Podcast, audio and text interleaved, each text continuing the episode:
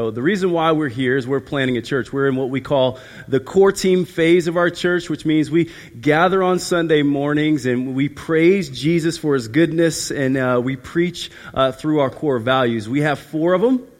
Our core values are down, up, in, and out. And to explain that, I want to kind of give you why we use those. And so, down is the gospel. Uh, Jesus, uh, by his beautiful grace, came down for broken sinners like you and me. Uh, up is formation. Uh, this is our response to the fact that Jesus came down for us, and, and, and he's transforming our hearts to be more like him. In is community. Uh, the church isn't just a place to affiliate with, it's actually a family to belong to. Uh, Jesus not only saved us from our sin, uh, but he also saved us into a family. Uh, out is our mission. Uh, as God sent Jesus to come down for us, he sends us to share his good news with the world. If you've been here for the, from the beginning or at least some periods of time, you've probably heard this time and time and time again. But I think that's good news. I think that is a good thing because those four core values are the thing that shapes our hearts, that shapes how we function as a church family. It, it shapes how we think and, and how we respond to the gospel. And so we want to make sure that we continue as a family to be mindful of our core values. And so uh, where we've gone so far is we've preached through our core values in the gospels. Uh, then we also went through the book of Galatians. And now we've been going through the Old Testament, seeing our core values as, as how, how God played it out in the Old Testament. Testament. And so today is our fourth and final one in the Old Testament. And so, um, that's where we're at right now. Also, uh, so we gather on Sunday, but then we scatter throughout the week. When we scatter, we scatter in our city groups. These are uh, mid-sized communities of 15 to 40 people. This is where our family and our community actually bond together. Uh, the, the, what we do is we live out those core values together in our communities and in our homes. We have fun together. We eat together. It's, it's one of my favorite times because we do get to eat together. Um, but it's also uh, a, a, great time for us to study God's Word and just get to know each other a, a, little better. And so that's, that's what we've been up to. That's what we've been doing as a church family. Uh, last week, I got the opportunity to share with you about David and how he invited Mephibosheth to dine at his table and be a part of the king's family, just like Jesus invites us to be a part of his family him being our king, and uh, we get to eat at his table for eternity. In, in fact, we talked about how we actually don't get to earn that place at the table. It's been given to us by His grace and by His love and affection for us. And so, as we open up our Bibles today to the book of Jonah, what we're going to talk about is the business of that family. The, the, the, business of God's family. And so as you look in the table of contents, I want to set that up for you. And yes, I said table of contents because it took me looking in the table of contents to find where Jonah is. So, anyway, so as you look for Jonah in your Bibles, um, what I want to show you is that the, the family business that God has made for us is the mission of God. Uh, early on in the Bible, in Genesis chapter 12, God finds a guy named Abraham, and when he first speaks to him, the thing that he tells Abraham is, I will make you a great nation so that you might be a blessing. And so what I, the reason why I share that with you is because the idea of making disciples of all nations that we find in, in the Gospel of Matthew is actually not just in a New Testament idea. It's been God's framework for his people from the beginning. And so as we look at the family business, what I want to do is I want to show you how that plays out with our brother Jonah. Uh, what this means is that God's heart has always been for all people, and so he wants to seek and save that which is lost from every tribe, tongue, and nation. And his chosen tool for that mission is us, the church. So as we look at Jonah, uh, Jonah is God's chosen person. He's one of, he's an Israelite. He's a prophet by God's grace and his sovereignty. He's sending them, him out to a people. Now, those people, what you may not know about those people is that they're not nice. And that's probably putting it lightly. These are the Ninevites. Uh, they were a cruel, nasty bunch of people. Uh, they were known for their cruelty and brutality to their enemies. And so when they would invade and overcome their enemy, they would actually torture them. And if they were to kill their enemy, what they would do is actually take their remains and their skulls and make art sculptures out of them. And so these probably aren't guys you want to hang out with on the weekend, right? Like you're probably not going to invite them to a Bible study in your home because they're just vile. They're not peaceful people. They're not merciful people. In fact, they're a people of death. And so here's why this matters. There are people and places around us that we would probably look at and say, that's Nineveh. We, there are people in places around us where we have the tendency to say, I'm just going to stay away from those people or those places because it's a lot easier to love people that agree with us. But this story shows us how God actually loves all people, and that's what we're called to. This story shows us that God is calling us to reach out to people who don't vote like us, look like us, walk like us, talk like us, or think like us. And I think the biggest problem as a church, though, that we have to face is the reality that we're very comfortable. We're comfortable with the assigned seats that we have every single Sunday. I bet most of you already know where you're seating, sitting right before you get here. We're comfortable with that. We have this, we're comfortable with having the same exact friendships and relationships time in and time in and time again. And yet God, I will tell you, wants to grow this church and grow other churches. He wants more people in the family of God. He wants this church to be a diverse church by race, by finances, by background, and struggle. I think we can relate to Jonah, though, because there's probably people that we tend to stay away from as he's trying to do in our story. But I want to ask you this morning would you soften your heart to the Word of God and be excited about the family business that we've been called into? So let's look at Jonah. Chapter 1, verse 1, it says, Now the word of the Lord came to Jonah, the son of Amittai, saying, Arise, go to Nineveh, that great city, and call out against it, for their evil has come up before me. But Jonah rose to flee to Tarshish from the presence of the Lord. He went down to Joppa and found a ship going to Tarshish. So he paid the fare and went down into it to go with them to Tarshish and away from the presence of the Lord. So in this section, God calls Jonah and says, Hey, I want you to go to lost people. And in response to God's call, Jonah does not stand before God and says, Here I am, Lord, send me. In fact, he flees from the presence of the Lord. So God said, Go. And Jonah said, Uh uh-uh, uh I ain't going. And so when I'm looking at this, it's kind of crazy to me. It's, it's actually really crazy because why would you flee from the presence of the Lord? Like the God who loves you, the God who saves you, why would he go in the opposite direction of where God would call him? Why would you go away from God? Now, in chapter 1, it actually doesn't explain why Jonah ran from God, but if, if we looked in chapter 4, just verse 2, here's what it says about Jonah. He says, And he prayed to the Lord and said, O Lord, is not this what I said when I was yet in my country?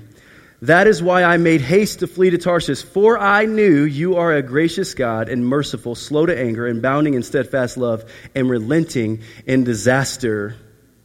You see, Jonah didn't have a problem with Nineveh necessarily. Jonah had a problem with God. That's why he was fleeing. He knew that God would be merciful and gracious and loving to a people that he didn't think deserved God's gracious love. Jonah had a problem with God. God is the one who wants Jonah to go and warn, by his mercy, a group of people that Jonah did not think deserved this. And so this was his response. His response wasn't to run headlong into God's call, it was actually to go in the complete opposite direction. What it doesn't say here is Tarshish was about as far east from the place that he wanted him to go that you can go, or west. Yeah, west. Uh, west than where he wanted him to go. It was, it was as far as he could go, and so he removed himself from the presence of God. But Here's the weird thing about that. If you've been a Christian for any period of time, you know for a fact that you can't get away from God. Right? Like, it, you don't have to be a rocket scientist to figure that out. You don't have to be a prophet to know that you can't get away from God because God is omnipresent, which means that He's everywhere.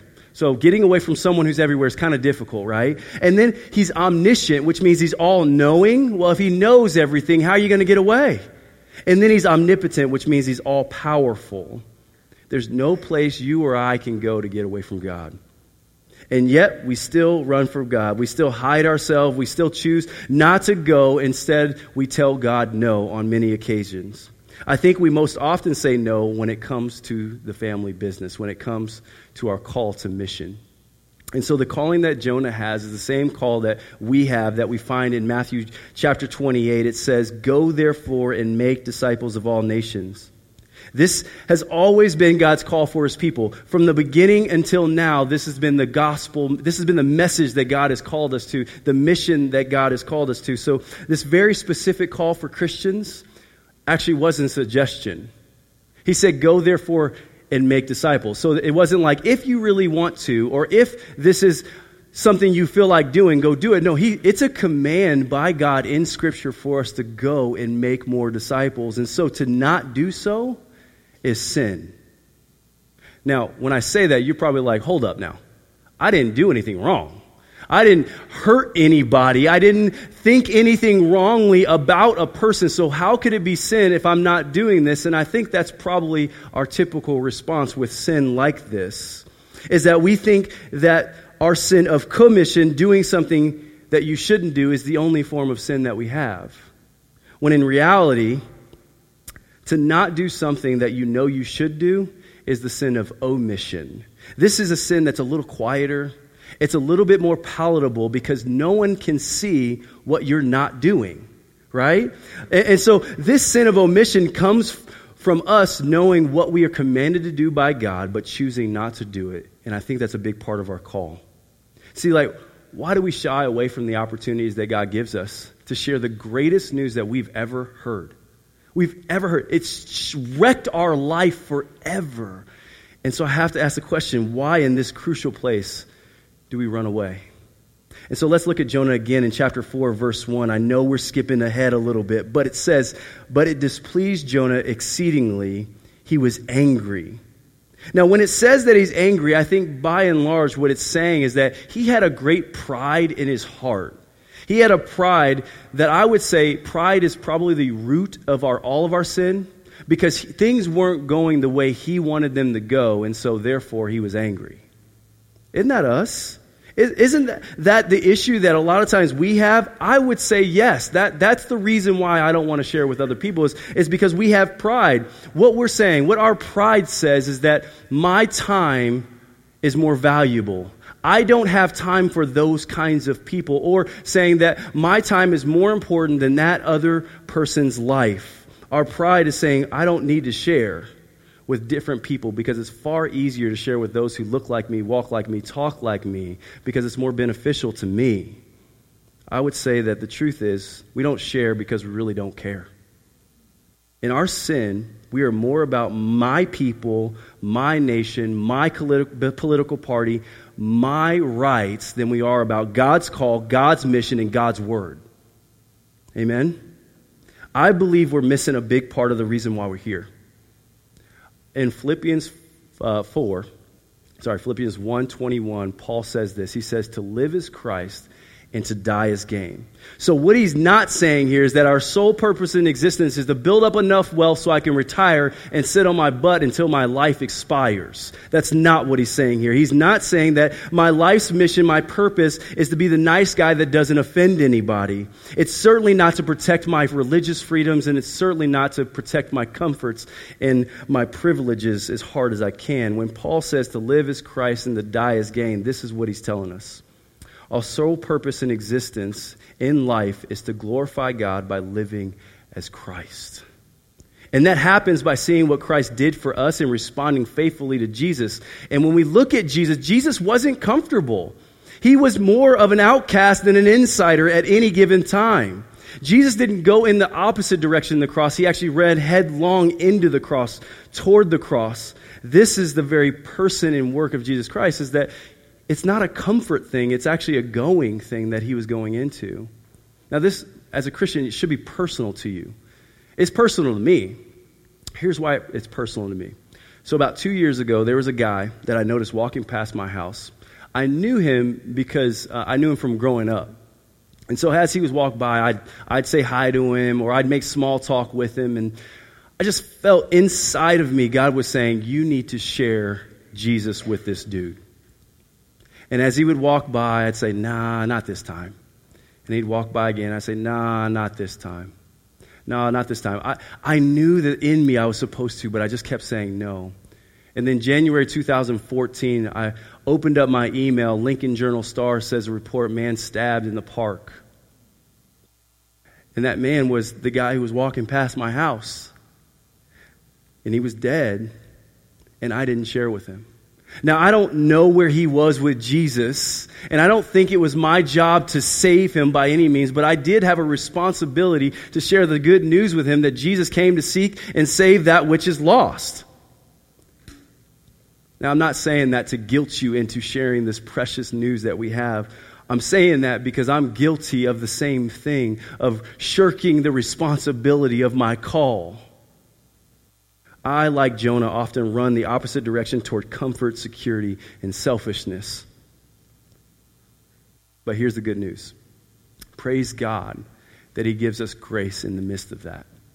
That He gives us grace to continue to pursue us even though we disobey, and He continues to still call us into something greater even though we run away from Him. In our disobedience, God still sends us. As we continue to work through chapter 1 of Jonah, here's what we see. I'm going to give you a summary real quick. Jonah gets on a boat, he gets on a ship with a group of guys, and they start sailing. And it says, God sends a storm. When he sends that storm, those guys start getting fearful and they start shaking and they don't know what's going on because they think they're about to die. And so then they, they start praying to gods that they really don't know and those gods don't respond to them because they're false gods. And then they realize that Jonah's the issue because Jonah's still in the bottom of the boat hanging out. And so they go to Jonah and they're like, what, what are you doing? Why are you doing this to us? And he said, Here's how you fix your issue throw me off the boat. And so the reason why he said, Throw me off the boat, though, is because he knew what was going on. He knew that God was pursuing him. He knew that God was coming after him, And so he figured, throw me off the boat so that you can be saved. And so when, he, when they threw him off the boat, sure enough, the storm stopped. As Jonah is sinking into the water, seedweeds getting in his mouth, water's going into his lungs, and he's drowning, and his life is being snuffed out of him, here's what happens Jonah calls to God. Jonah calls to God, and God hears him and meets him right there in the depths of his pride and his sin, where his sin had carried him. God met him there, and here's what he did He sent a fish to swallow Jonah up and keep him there alive for three days. Let's look at what Jonah says when God does that. It's chapter 2, verse 7 is where we're going to pick it up at.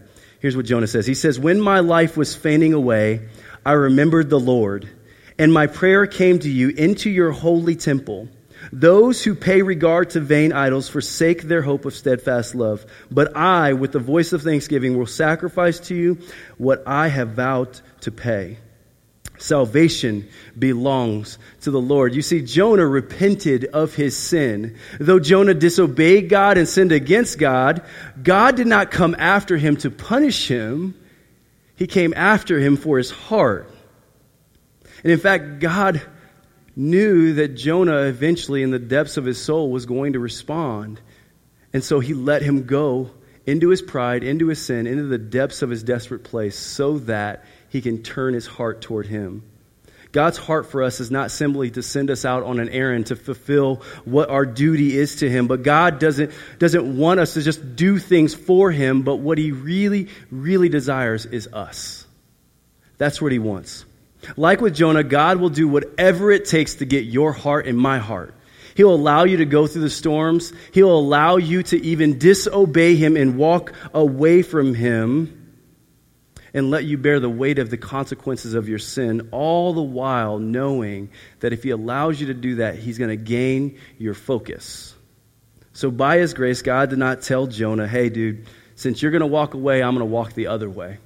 I'm going to leave you alone. See, like, do you ever feel like that? Do you ever feel like at some point I'm going to do the worst thing possible, so therefore God's going to turn his back on me? Or do you feel like God is looking at you just waiting for you to screw up again and he's going to pounce on you for your sin, right? Or, or, do you, or do you ever think that just maybe God doesn't care about your current problem or circumstances? He does. God cares deeply about your hurts, your issues, your problems, your circumstances. He cares deeply about the sin in your life. He cares deeply about how things are going right here, right now in your life. But He loves you way too much to care about the winds and the waves in your life more than the heart He's trying to form in you. Far more than God wanting you to do the right thing, He wants your heart focused on the right person Jesus. When Jonah was in his greatest place of need, he went to God. Is that your response? Is that our response, generally speaking, when we're in our greatest place of need? Listen here. If you're in that place, if you're in the depths right now, God is with you. He's right there with you. He's actually allowing you so that you might go to your knees and respond without any other choice but to say, God, help me. Jesus will allow you to go to the depths of your sin, but he won't let you go there alone. And he won't let you stay there. Let's check back in with Jonah and see what else happens. Verse, chapter 2, verse 10, it says, And the Lord spoke to the fish, and it vomited Jonah out upon the dry land. Then the word of the Lord came to Jonah the second time, saying, Arise, go to Nineveh, that great city, and call out against it with the message that I tell you. So Jonah arose and went to Nineveh according to the word of the Lord. Now Nineveh was not an exceedingly great city. Three days' journey in breadth, Jonah began to go into the city, a day's journey, and he called out, Yet forty days and Nineveh shall be overthrown. And the people of Nineveh believed God. They called for a fast and put on sackcloth from the greatest of them into the least of them. And now I want to jump to verse 10 here real quick because here's God's response to them. It says, When God saw what they did, how they turned from their evil way, God relented of the disaster that he had said he would do to them, and he did not do it. So my second point is God not only sends, but he also saves. God met Jonah when he was still walking away from him and obeying him. God met him when he was sinning others potentially into death. And yet God was so gracious to still continue to try to use him. And so by God's grace, he expounds on that. And so he calls Jonah a second time to go to Nineveh. And by God's grace, he extends his grace to Jonah, but he also extends his grace to those crazy people in Nineveh. This is a beautiful picture of God's grace. You have both a disobedient religious guy and then a irreligious crazy people. And God extends the same loving kindness of his grace to both sets of people. I think I need to explain something, though, here, because that grace was given to them because of repentance. Now, what repentance is, is a, is a, word that's used throughout the entire Bible, Old Testament and New Testament. But specifically, Jesus uses it on multiple occasions in the Gospels when it comes to how we might obtain grace. So the word, or to repent, simply means to turn from one direction and head in another. And so when, when Jesus explains this, his desire is for us to turn away from our sinful trajectory of our life. This is our, our natural posture in life and head toward him and his grace. So as a Christian, this is actually the mark of our life. This is a consistency, a consistent call to repentance. It's a call to turn from our natural posture, which is naturally rebellious against God, and change course toward Jesus. And even in that, we, we tend to stray away a little bit, but repentance is noticing that stray and refocusing on Jesus. Last week I said Jesus is the goal, right? Last week I said Jesus is the goal and he truly is. To love him, to live like him, to love like him is the goal. God called Jonah to repent of his religiosity and disobedience towards God's commands, but he also called Nineveh to repent of their wickedness and the rebellious life, and God graciously forgave and extended his loving grace to both. City Light, isn't that our story, though? That's our story right there on display for us. Some of us are the rule followers who don't see ourselves as bad as other people because we don't disobey God in the big things, and so we must not be that bad. We think that we have a, a leg up on God's favor, and we, so we, if we follow enough rules and don't break enough of them, He'll probably just leave us alone and let us do our own thing. All the while, we see that this is actually a dangerous way to walk. Because all of a sudden, Jesus isn't the one that saves me, but I am. All of a sudden, I can say, Jesus, I don't need you because I can do it myself. It's a pride and it's a sin to think that we can earn our salvation by our own works. Or we're the other kind. We're the rebellious kind. Our hearts say that there is nothing good in me, so therefore, why would God accept me? There's the rebellious type that says, My sin is too big for God to handle. We believe the lie that why would He let such a broken and awful person to be near Him? And this, this, this particular thought process leaves us in a spiral of sin. Because if I can't get in anyway, why should I try? But this too is a false understanding of what Jesus has done for us, trying to make yourself right with God. Saying that the only way to God, or the only way that He can accept me, is by making myself better. And I tell you what, this is where it leaves you. It leaves us lost, lonely, broken, and defeated. I know that we all fall in both of these camps one way or another. Like, even by the grace of God, we still sometimes fall into one of these camps. And so, even for me, for instance, before I came to know Jesus, I would probably put myself in the rebellious camp. I would put myself in the camp of saying, I know what I've done, so therefore I'm not good enough. And I remember thinking and, and, praying and say, God, at some point in my life, I will be better, and so therefore I can come to you. Or at some point, God, I'm going to be a good person, so therefore I can enter into your presence. And the paradox of all of that is that in my Christian life, now that I've been walking with Jesus, I flip flop that to the point where I think I deserve His grace and I deserve His presence more than other people. At times, I think God's grace is reserved for those who earn it. Here's my confession listen up. I'm just now learning really what grace is. I think I understood mercy okay, and I think I understand forgiveness okay, because mercy is simply put, you deserve punishment, but I don't give it to you. Forgiveness is I you wrong me, but yet I treat it as though it never actually happened. Both are glorious and wonderful, God honoring things that God gives to us. But I don't think I grasp the grace part of that. And so let's let God tell us a little bit about what that looks like. Jonah 4, verse 1 again. But it displeased Jonah exceedingly, and he was angry. And he prayed to the Lord and said, O Lord, is not this what I said when I was yet in my country? Listen to this.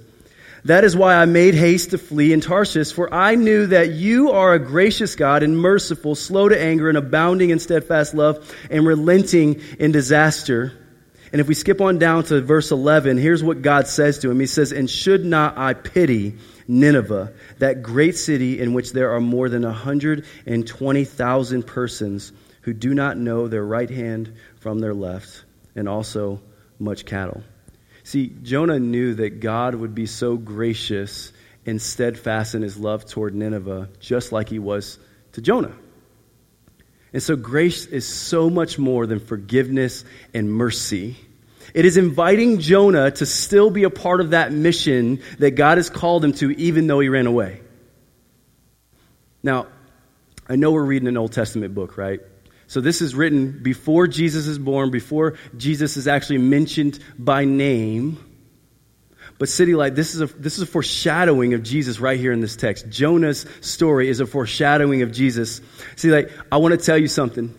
Jesus is the better Jonah. Jesus is the better Jonah. Jonah came with a warning message. Jesus came with a message that gives life. Jonah came out of duty. Jesus did it out of love. Jonah obeyed to earn his own benefit, but Jesus obeyed for our own best interest. Jonah was spit out by a fish in his grave after three days, but Jesus raised himself from the grave. Jonah was the mouthpiece to God's saving work but Jesus was the means of that work. Do you see this beautiful picture? Do you see Jesus in this Old Testament, old message? Jesus has graciously chose to use us, his family, the church, to bring his message of life to all people. Jonah didn't love people that didn't look like him, think like him, vote like him, act like him. But Jesus, being the greater Jonah, loved all people. That's why his message in Matthew 28 is to us. It says, therefore, go and make disciples of all nations. City Light, did you know that that's why we planted this church? That's why we're planting a church in the first place, is to fulfill that command that Jesus gave to us to make disciples of all nations. Our mission, our mission statement is to glorify God by multiplying Jesus centered disciples in churches. Making disciples and planting churches is not a new cool trend. It's been around for 2,000 years ago, and it's been God's means to save people on a continual basis. Statistically speaking, a church plant is six to eight times more likely to meet a lost person than an established church of 10 years or more. That's why we plant a church. That's why we're planting a church. Our desire, of course, is to be a family of God. It's to be united in a community, no doubt about it, and to be connected and authentic. However, that's not our only call to hang out and party on Sunday morning, but we're called to be a family that is on mission. Do you know there's so many tribes, tongues, and nations just around this building right here? Right here in this building, right around this building, in this neighborhood, there are people from tribes, tongues, and nations that we don't know about. There are college students all over this city, and we're at the geographical center of it on purpose. I think that's why God's placed us here. He placed the City Light family here so that we might preach the gospel of that which is lost. We're here as a family on mission. I want us to resemble heaven here on earth, church. So here's some of the things that we are praying through and desiring of our family. The first one is our city groups. Um, I want our city groups, our prayers that our city groups would live out all of our four values of down, up, in, and out, meaning the mission of God. Our city groups are a means to do that, to reach the people in your neighborhood, at your vocation, uh, your friends, your family, all of those people. But then we also have some opportunities already kind of built in right now. Uh, right now, one of those is, is, that we partner with a ministry uh, uh, for refugee children here on Thursday nights from 6 to 8. From 6 to 8 o'clock at night on Thursdays, kids from all around the world come here to hear about Jesus. Isn't that beautiful? There are 30,000 college students for which we have told you time and time again, but these college students are not just from Nebraska, they're from around the country and around the world, and they're right here in our own backyard. Half our focus as a church is to reach the college student. And so with City Light U, we are putting the gospel in the hands of the next generation, and the next, and the next. We will continue to train you as the church and invite you into opportunities to reach Jesus' lost people. In fact, uh, here in a moment, Austin's actually going to share about a training opportunity on the 19th that's coming up uh, as well. But finally, I, I want to tell you as well um, our church will be a church that cares about global missions. We will both send and be sent by God to go to other places in the world and love those people who are far off from God. We will be a family who cares about the world. Amen?